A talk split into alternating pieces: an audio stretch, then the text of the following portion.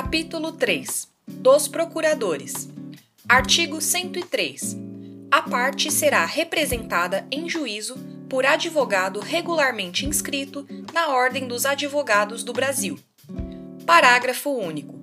É lícito a parte postular em causa própria quando tiver habilitação legal. Artigo 104.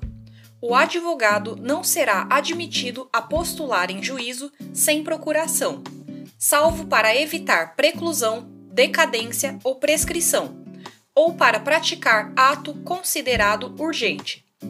Parágrafo 1. Nas hipóteses previstas no caput, o advogado deverá, independentemente de calção, exibir a procuração no prazo de 15 dias, prorrogável por igual período por despacho do juiz.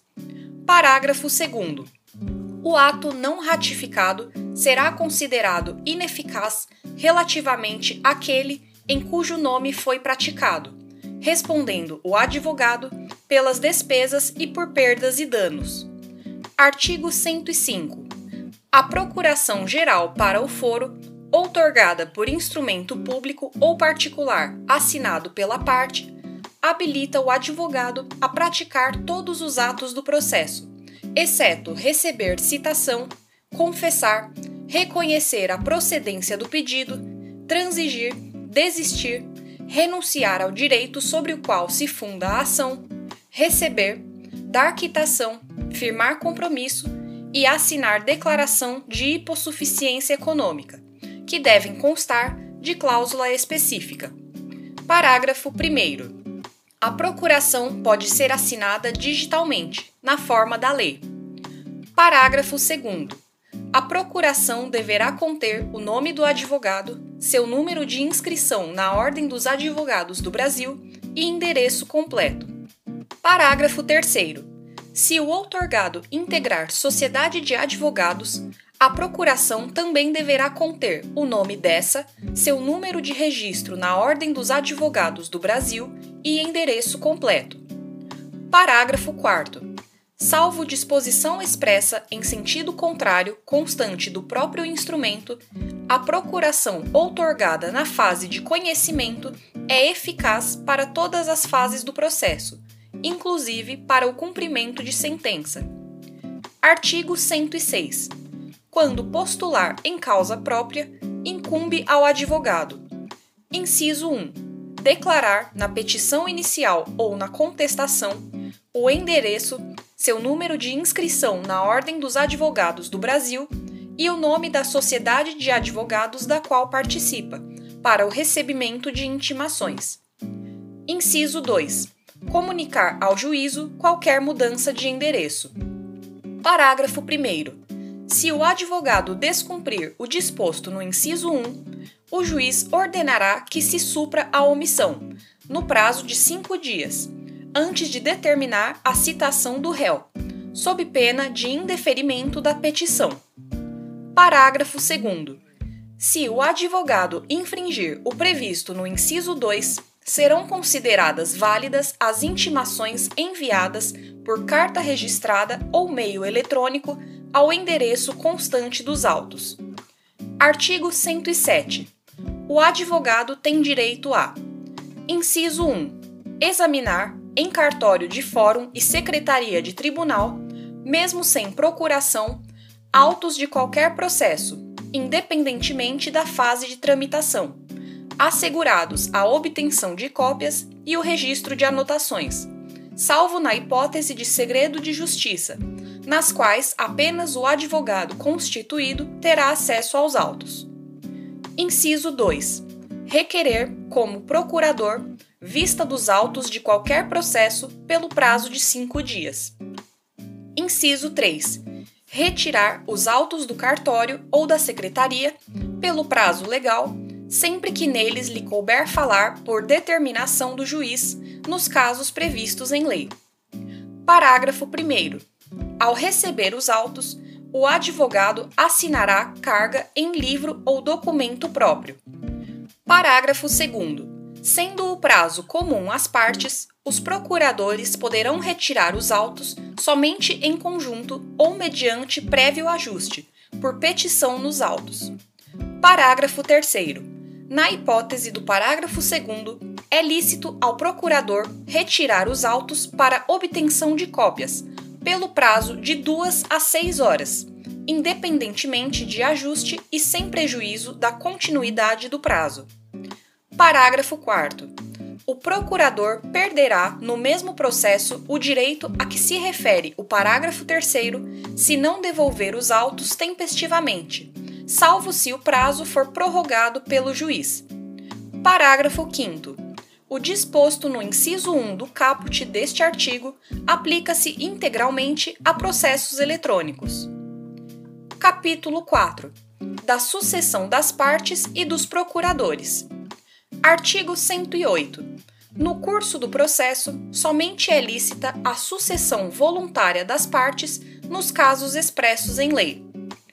Artigo 109.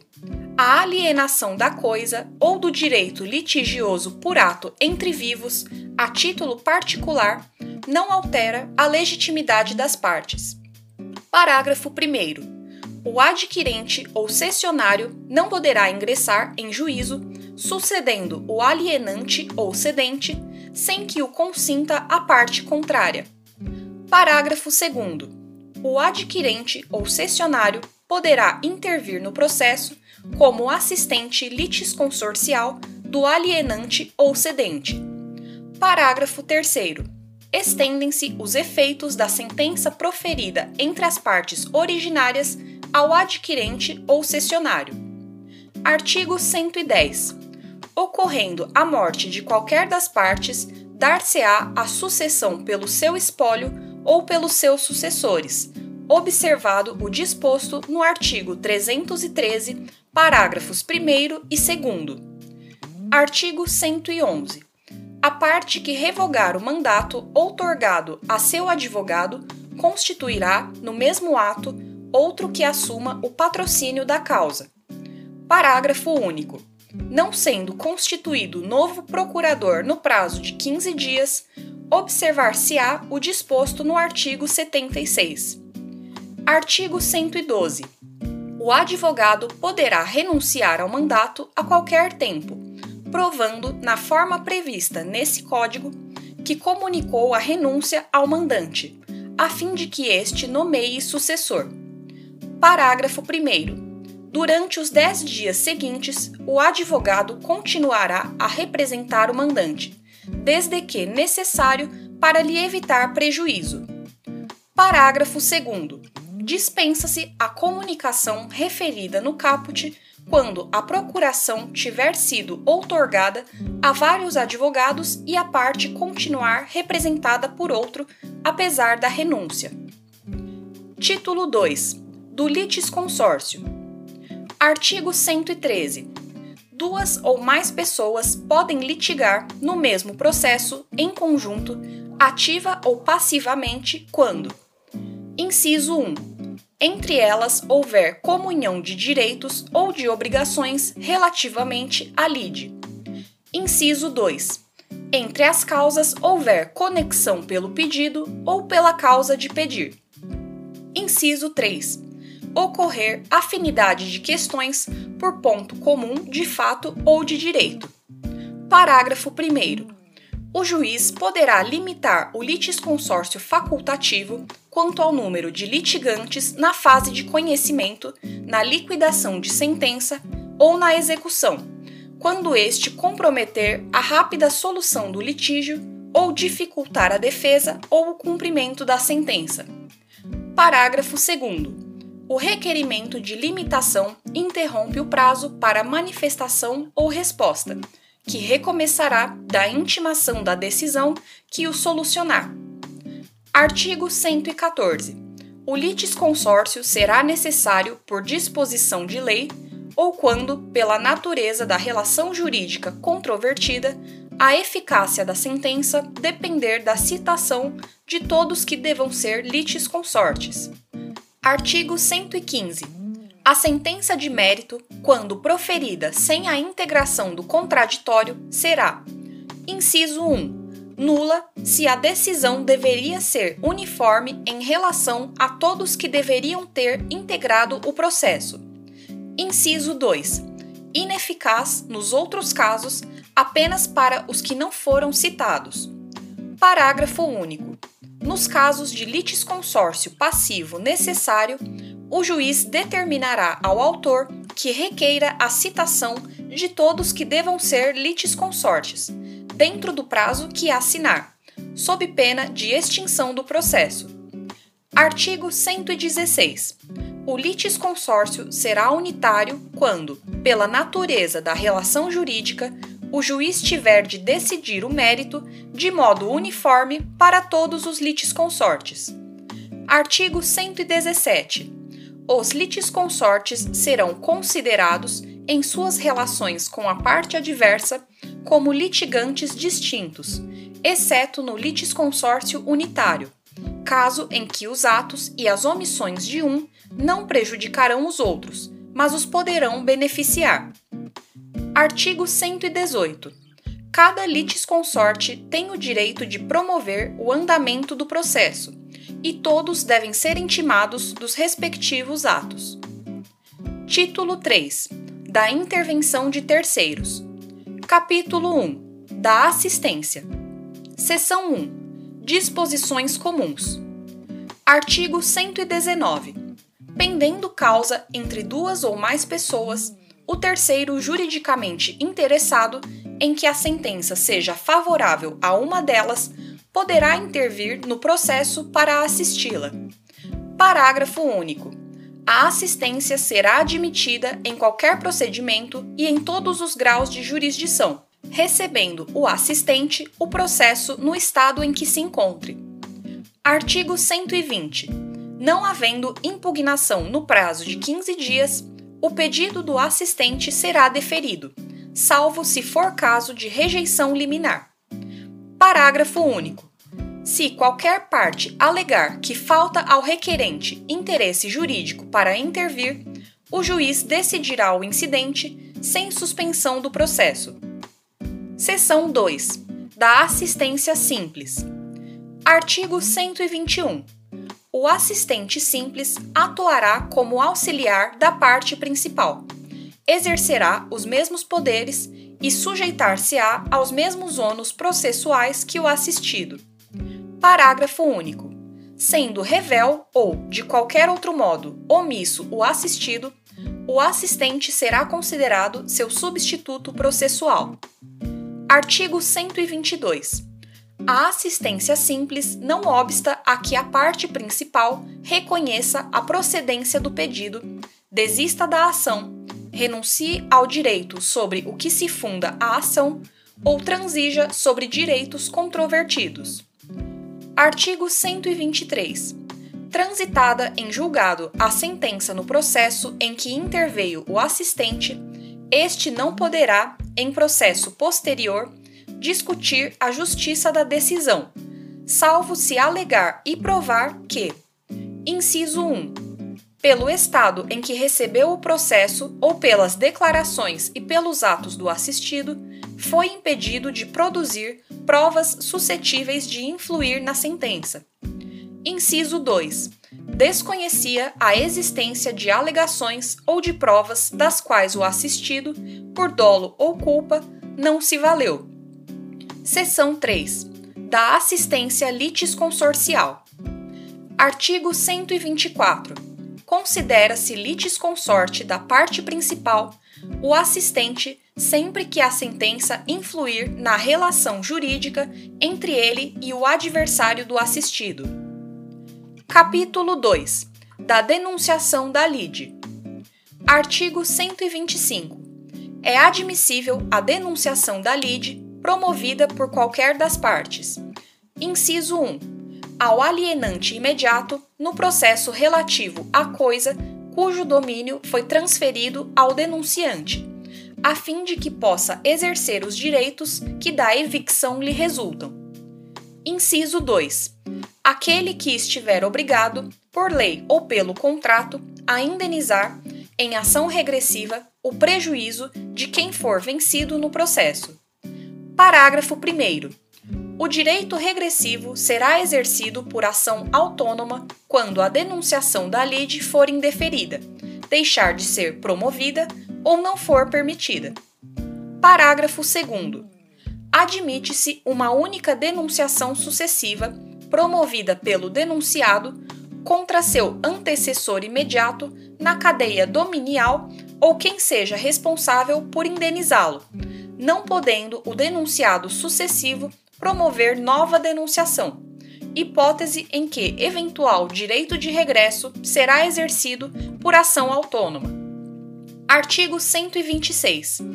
A citação do denunciado será requerida na petição inicial, se o denunciante for autor, ou na contestação, se o denunciante for réu, devendo ser realizada na forma e nos prazos previstos no artigo 131. Artigo 127. Feita a denunciação pelo autor, o denunciado poderá assumir a posição de litisconsorte do denunciante e acrescentar novos argumentos à petição inicial, procedendo-se em seguida à citação do réu. Artigo 128. Feita a denunciação pelo réu. Inciso 1. Se o denunciado contestar o pedido formulado pelo autor, o processo prosseguirá tendo, na ação principal, em litisconsórcio, denunciante e denunciado. Inciso 2 se o denunciado for revel, o denunciante pode deixar de prosseguir com sua defesa, eventualmente oferecida, e abster-se de recorrer, restringindo sua atuação à ação regressiva. Inciso 3. Se o denunciado confessar os fatos alegados pelo autor na ação principal, o denunciante poderá prosseguir com sua defesa, ou, aderindo a tal reconhecimento, pedir apenas a procedência da ação de regresso. Parágrafo único. Procedente o pedido da ação principal, pode o autor, se for o caso, requerer o cumprimento da sentença também contra o denunciado, nos limites da condenação deste na ação regressiva. Artigo 129. Se o denunciante for vencido na ação principal, o juiz passará ao julgamento da denunciação da lide. Parágrafo único. Se o denunciante for vencedor, a ação de denunciação não terá o seu pedido examinado, sem prejuízo da condenação do denunciante ao pagamento das verbas de sucumbência em favor do denunciado. Capítulo 3 do chamamento ao processo. Artigo 130. É admissível o chamamento ao processo requerido pelo réu. Inciso 1 do afiançado na ação em que o fiador for réu. Inciso 2. Dos demais fiadores na ação proposta contra um ou alguns deles. Inciso 3. Dos demais devedores solidários quando o credor exigir de um ou de alguns o pagamento da dívida comum. Artigo 131. A citação daqueles que devam figurar em litisconsórcio passivo será requerida pelo réu na contestação e deve ser promovida no prazo de 30 dias, sob pena de ficar sem efeito o chamamento. Parágrafo único. Se o chamado residir em outra comarca, seção ou subseção judiciárias ou em lugar incerto, o prazo será de dois meses. Artigo 132 a sentença de procedência valerá como título executivo em favor do réu que satisfizer a dívida, a fim de que possa exigi-la por inteiro do devedor principal ou de cada um dos codevedores a sua cota na proporção que lhes tocar. Capítulo 4 do incidente de desconsideração da personalidade jurídica. Artigo 133 o incidente de desconsideração da personalidade jurídica será instaurado a pedido da parte ou do Ministério Público, quando lhe couber intervir no processo. Parágrafo 1. O pedido de desconsideração da personalidade jurídica observará os pressupostos previstos em lei. Parágrafo 2 aplica-se o disposto neste capítulo à hipótese de desconsideração inversa da personalidade jurídica. Artigo 134. O incidente de desconsideração é cabível em todas as fases do processo de conhecimento, no cumprimento de sentença e na execução fundada em título executivo extrajudicial. Parágrafo 1. A instauração do incidente será imediatamente comunicada ao distribuidor para as anotações devidas. Parágrafo 2. Dispensa-se a instauração do incidente se a desconsideração da personalidade jurídica for requerida na petição inicial, hipótese em que será citado o sócio ou a pessoa jurídica. Parágrafo 3 a instauração do incidente suspenderá o processo, salvo na hipótese do parágrafo 2. Parágrafo 4. O requerimento deve demonstrar o preenchimento dos pressupostos legais específicos para desconsideração da personalidade jurídica. Artigo 135. Instaurado o incidente, o sócio ou a pessoa jurídica será citado para manifestar-se e requerer as provas cabíveis no prazo de 15 dias. Artigo 136. Concluída a instrução, se necessária, o incidente será resolvido por decisão interlocutória. Parágrafo único. Se a decisão for proferida pelo relator, cabe agravo interno. Artigo 137 acolhido o pedido de desconsideração, a alienação ou a oneração de bens, a vida em fraude de execução será ineficaz em relação ao requerente. Capítulo 5 do Amicus Curi. Artigo 138.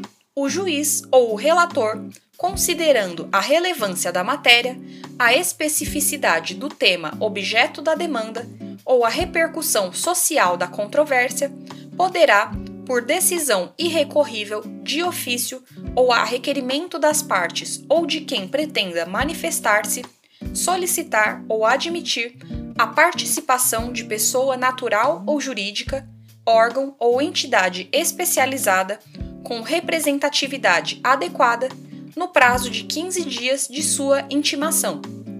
Parágrafo 1 a intervenção de que trata o caput não implica alteração de competência nem autoriza a interposição de recursos, ressalvadas a oposição de embargos de declaração e a hipótese do parágrafo 3.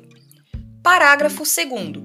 Caberá ao juiz ou ao relator, na decisão que solicitar ou admitir a intervenção, definir os poderes do amicus curi. Parágrafo 3 o amicus curi poderá recorrer da decisão que julgar o incidente de resolução de demandas repetitivas.